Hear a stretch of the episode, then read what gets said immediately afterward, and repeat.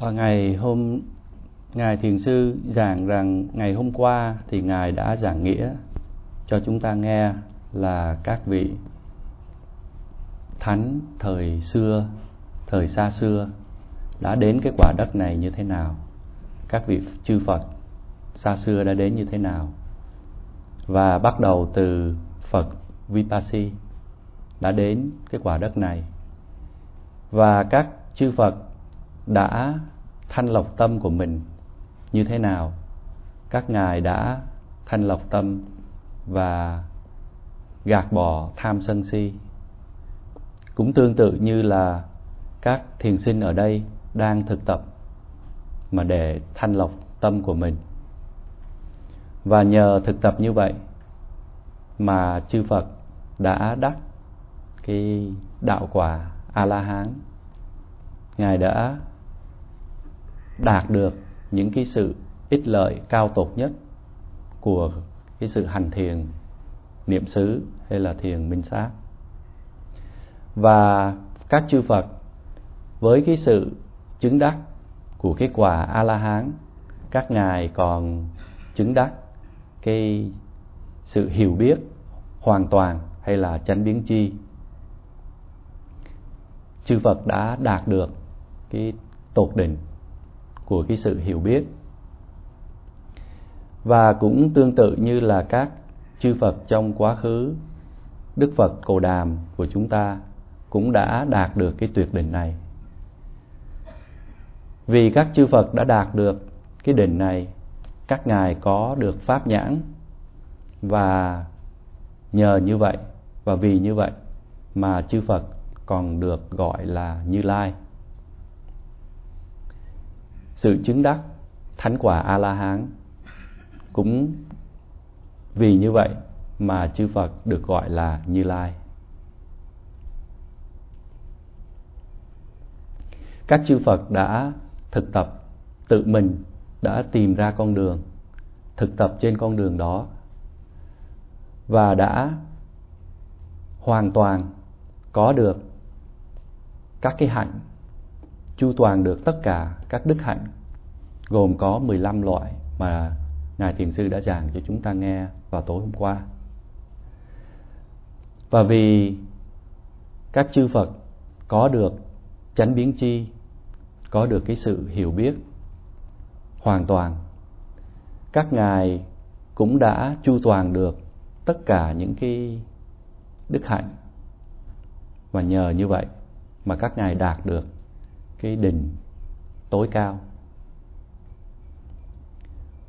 Và trên cái phương diện mà nói đến cái sự hiểu biết rõ ràng hay là minh, thì cái đó cũng tương đương như là cái tâm đại bi.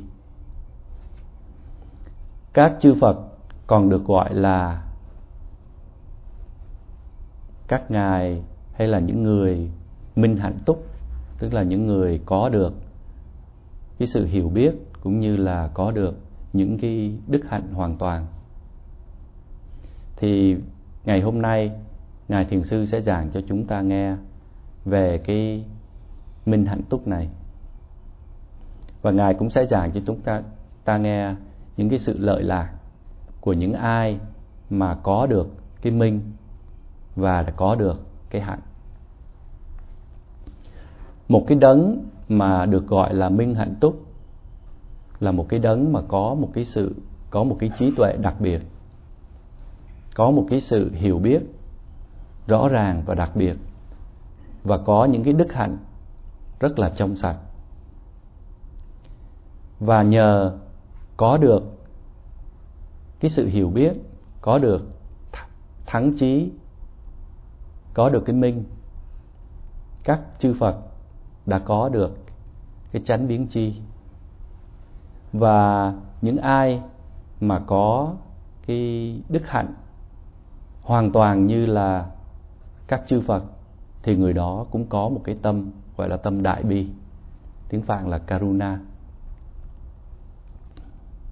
Và vì các chư Phật có được những, có được minh, có được hạnh, cho nên các ngài đã hiểu tất cả, biết tất cả những gì mà cần biết. Do đó mà chúng ta gọi là chánh biến chi, tức là biết tất cả những cái gì mà cần nên biết. Các ngài biết những cái gì lợi lạc, những cái gì không có lợi lạc. Và khi mà ngài có cái tâm đại bi, thì chư phật mới răng dạy chúng sanh, chỉ bảo chúng sanh những cái gì có hại thì nên tránh không làm và dạy chúng sanh, khuyến khích chúng sanh là thực tập những cái gì mà nó sẽ đem đem lại những cái sự lợi ích.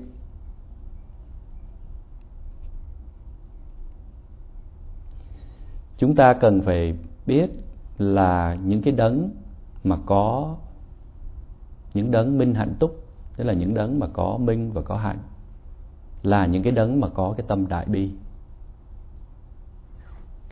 Ở trên cái cõi đời này đối với những ai mà có cái sự hiểu biết nhưng mà không có cái đức hạnh, thì khi mà họ nhìn thấy những người khác làm những cái việc xấu, làm những cái việc bất thiện, họ cũng không có cái tâm từ bi. Họ không có ý định là muốn che chở cho những người ấy. Họ không có muốn nói cho những người ấy nghe về những cái việc mà họ làm sẽ mang lại những cái sự khó khăn sau này. Đối với những người mà không có trí tuệ thì họ sẽ không biết, họ sẽ không có biết hướng dẫn, không có biết nói ai phải làm cái gì.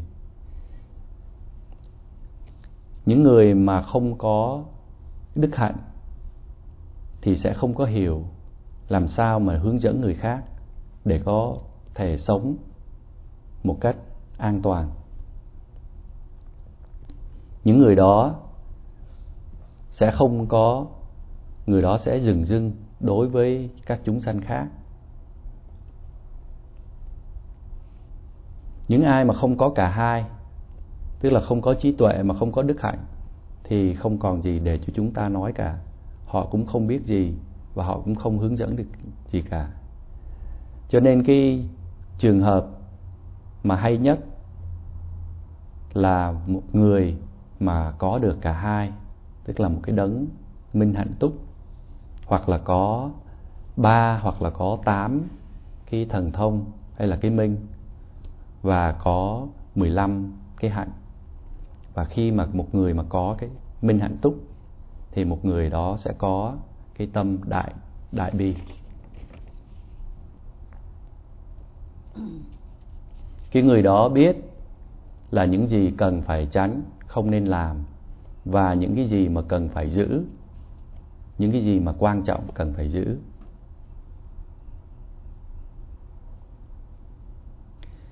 Một người mà có tâm đại bi, biết những cái gì cần phải tránh, mà khi mà thấy người khác làm một cái gì sai quấy thì người đó sẽ có cái tâm thương cái người đó, biết là cái kết quả của cái việc làm của người đó như thế nào. Muốn cứu rỗi người đó, muốn cho người đó tránh không có gặp phải những cái điều xấu sau này. Muốn bảo vệ người đó, cho nên sẽ hướng dẫn người đó. Các vị đệ tử của những cái đấng, của những cái đấng minh hạnh túc là một người tốt. Cái luật thiên nhiên là các vị đệ tử của một cái đấng minh hạnh túc sẽ là những người mà có những cái phẩm tính tốt thì cái người mà có cái minh hạnh túc, minh hạnh cao tột nhất là đấng chư Phật. Các ngài đã biết hết tất cả những gì cần biết. Các ngài là có chánh biến chi. Ngài biết tất cả những gì lợi ích, những gì không lợi ích. Và từ cái tâm đại bi của các chư Phật mà các ngài đã mong muốn cho tất cả các chúng sinh tránh đừng có làm những cái việc bất thiện đừng có làm những cái gì mà không có mang lại lợi lạc và qua nhiều cái phương pháp khác nhau các ngài đã hướng dẫn các đệ tử của ngài của các chư Phật để làm những cái điều thiện, để làm những cái điều bổ ích.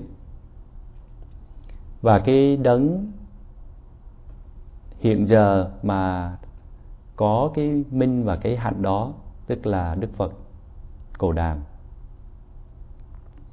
Và chỉ có đức phật mới có thể tạo ra những cái người đệ tử giỏi nhất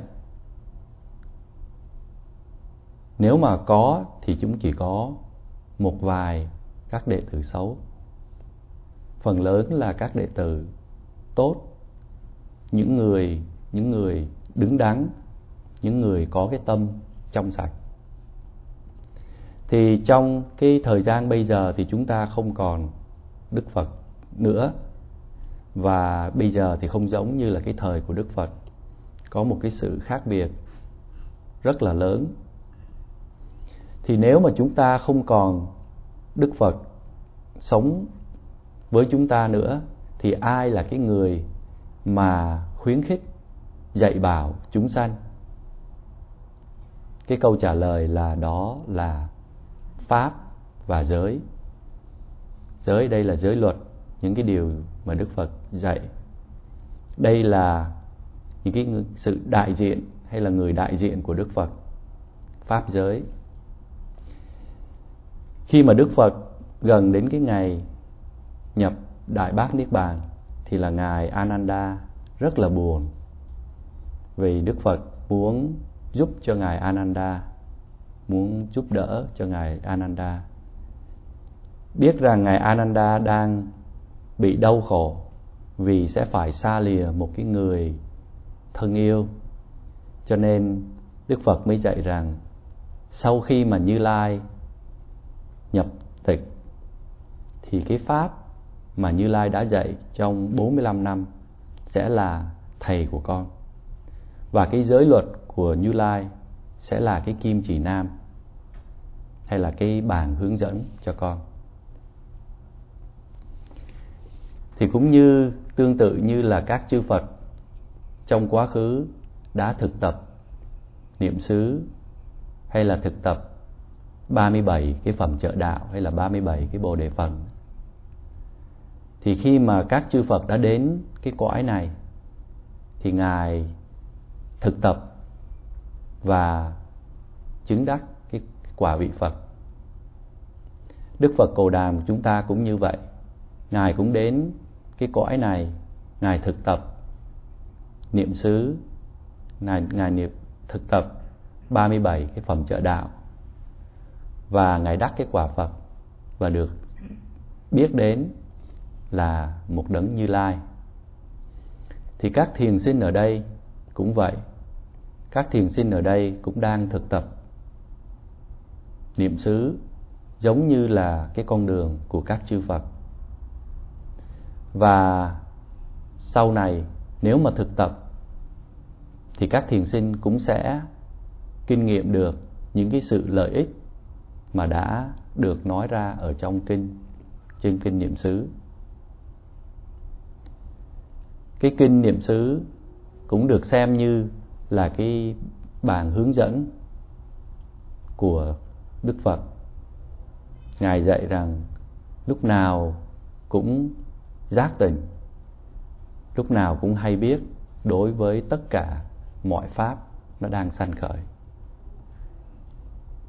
Và các thiền sinh ở đây thì đang sống, đang thực tập đúng theo như là cái lời dạy của Đức Phật đúng theo như là pháp giới.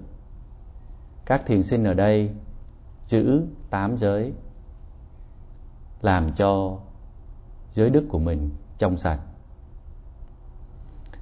Đức phật đã đặt ra những cái giới luật để cho các đệ tử của ngài làm theo. Và chúng ta có thể xem đây như là một cái bằng chứng là vì những cái giới luật của Đức Phật vẫn còn, chưa có mất, thì cũng tương tự như là một vị Phật đang sống, đang hướng dẫn, đang cho các đệ tử của ngài biết những cái điều hay, những cái điều mà cần phải giữ. Xem như, nhìn như vậy thì chúng ta có thể xem như là vị thầy của chúng ta vẫn còn sống. Những vị đệ tử của đức phật thì sẽ là những cái người tốt, những cái người đứng đắn. Thì các thiền sinh ở đây tương tự như là các vị đệ tử thời đức phật đang thực tập theo như là cái lời dạy của đức phật. Và các thiền sinh ở đây cũng sẽ gặt hái được cái sự thanh tịnh của tâm. Và bằng cách thực tập theo như là pháp giới, các thiền sinh ở đây chắc chắn sẽ là một người đàng hoàng, là một người đứng đắn, có đức hạnh đang đi trên cái con đường giới đức của đức phật. Các thiền sinh ở đây đang thực tập chánh pháp, đang thực tập một cái con đường đúng đắn, đang thực tập pháp giới. Cái người đại diện cho đức phật là pháp và giới chúng ta hãy lấy pháp và giới như là một vị thầy. Và khi mà chúng ta lấy pháp và giới như vị thầy, thì chúng ta xem nó cũng như là đức phật. Nếu mà không có pháp, thì không có đức phật. Nếu mà một người biết đến đức phật, thì chỉ có biết một phần nào mà thôi. Nhưng mà nếu mà một người mà biết cái pháp của đức phật dạy thì người đó sẽ hiểu đức phật một cách hoàn toàn. Một cái người mà mang cái pháp ở trong người là một cái người mà thực tập ba cái ba cái pháp môn giới định huệ. Thực tập giới để giữ cho lời nói, hành động nó được trong sạch. Thực tập định để giữ cho những cái phiền não ở trong tâm nó không có sanh khởi. Và thực tập huệ hay là thực tập thiền quán là để làm cho và nhờ thực tập thiền quán đắc được cái thánh đạo và thánh quả thì sẽ làm cho những cái phiền não ngủ ngầm ở trong tâm nó bị diệt một cách hoàn toàn.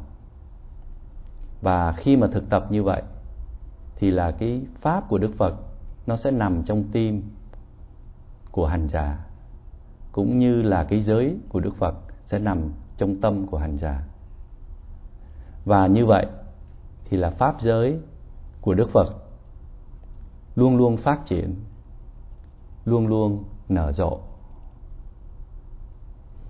Cái pháp giới này không phải là một cái gì mà chúng ta đọc ở trong sách hay là chúng ta nghe giảng từ một vị thầy nhưng mà cái pháp giới này chúng ta có được trong tâm của chúng ta, nhờ chúng ta thực tập. Và cái pháp giới này đang sống hiện nay và rất là mạnh mẽ. Và cái pháp giới này là cái vị thầy của chúng ta. Chúng ta có thể nói là đức phật đang còn sống. Chúng ta có thể xem như là đức phật còn sống, khi mà cái pháp giới nó vẫn còn trong tim của một người hành giả. Đây là cái sự hiểu biết ở trong phật giáo nguyên thủy. Hãy đem pháp giới vào trong tim của mình.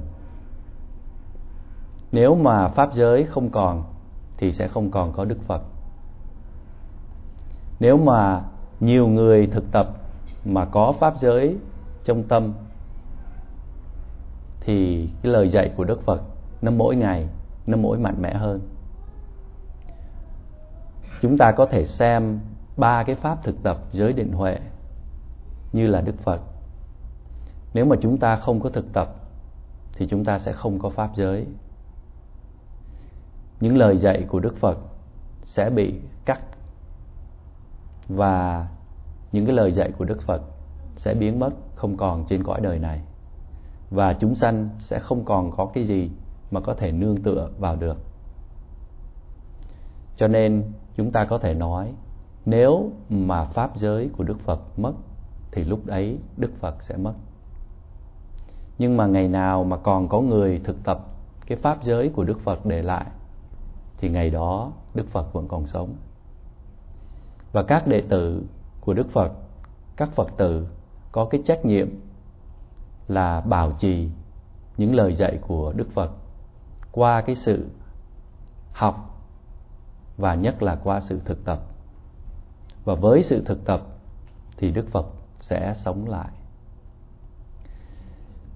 Ngài thiền sư giảng những cái điều này không phải là không có không có nguyên cớ ở trong sách ở trong kinh, có nói rằng những ai mà thực tập 37 cái bồ đề phần, mà trong đó là có tứ niệm xứ, là những cái người mà đang xây cái tháp tháp bảo ở trong tâm của mình. Tương tự như là các vị đệ tử của Đức Phật vào thời Đức Phật. Khi mà các ngài thực tập pháp của Đức Phật, thì Đức Phật giảng ra các vị đệ tử đang xây cái tháp ở trong tâm. Thì các thiền sinh ở đây, hãy cố gắng, hãy xây cái tháp ở trong tâm của mình. Cái tháp này, nó không có cần phải có gạch, không cần phải có xi măng, không cần phải có đồ vật.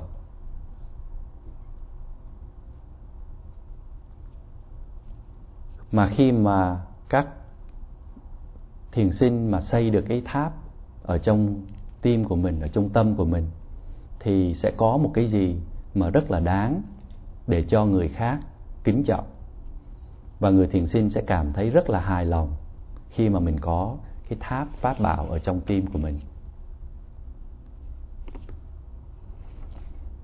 Những cái xá lợi Phật, như là những cái phần của thân thể của Đức Phật thì thường được người ta cất giữ ở trong những cái bảo tháp. Và thường thì các Phật tử đến những cái nơi tháp đó mà đảnh lễ Đức Phật. Và khi mà làm như vậy thì có thể mang lại một số những cái điều phước báu nhưng mà nếu mà không có tiếp theo bằng cái sự thực tập thì những cái phước báu đó nó cũng giới hạn. Và cái người đó không hẳn là một vị đệ tử của Đức Phật, nếu mà không có hành thiền. Những đệ tử của Đức Phật phải hành thiền để có thể xây một cái tháp, cái pháp pháp bảo ở trong tim của mình. Thì các thiền sinh ở đây đang trau dồi cái tâm của mình, đang trau dồi định và huệ. Từng giây từng giây một. Và trong mỗi một giây mà các thiền sinh xây hay là giữ chánh niệm thì là cái pháp bảo ở trong tim của người thiền sinh đang được xây lên. Cứ mỗi một giây, mỗi 60 phút thì được xây lên 60 cái. Và cứ làm như vậy thì là cái tháp bảo này nó sẽ được xây một cách vững mạnh. Khi mà các thiền sinh thực tập theo, đúng theo cái lời dạy của Đức Phật, thì các thiền sinh sẽ trở thành một người tốt. Các thiền sinh càng thực tập thì sẽ càng thấy kính trọng Đức Phật. Kính trọng Đức Phật và sẽ hiểu được những cái sự lợi lạc mà Đức Phật dạy. Tốt hơn là chúng ta, tốt hơn cả là chúng ta thực tập. Chứ đừng có nên lạy những cái tờ, những cái tháp thờ của Đức Phật. Và hãy thực tập để có được pháp bảo ở trong tim của chúng ta. Rất nhiều thiền sinh ở đây đang thực tập theo cái cách này. Và ngài thiền sư chấm dứt cái bài pháp thoại và ngài sẽ tiếp tục vào ngày mai. Sa du, sa du.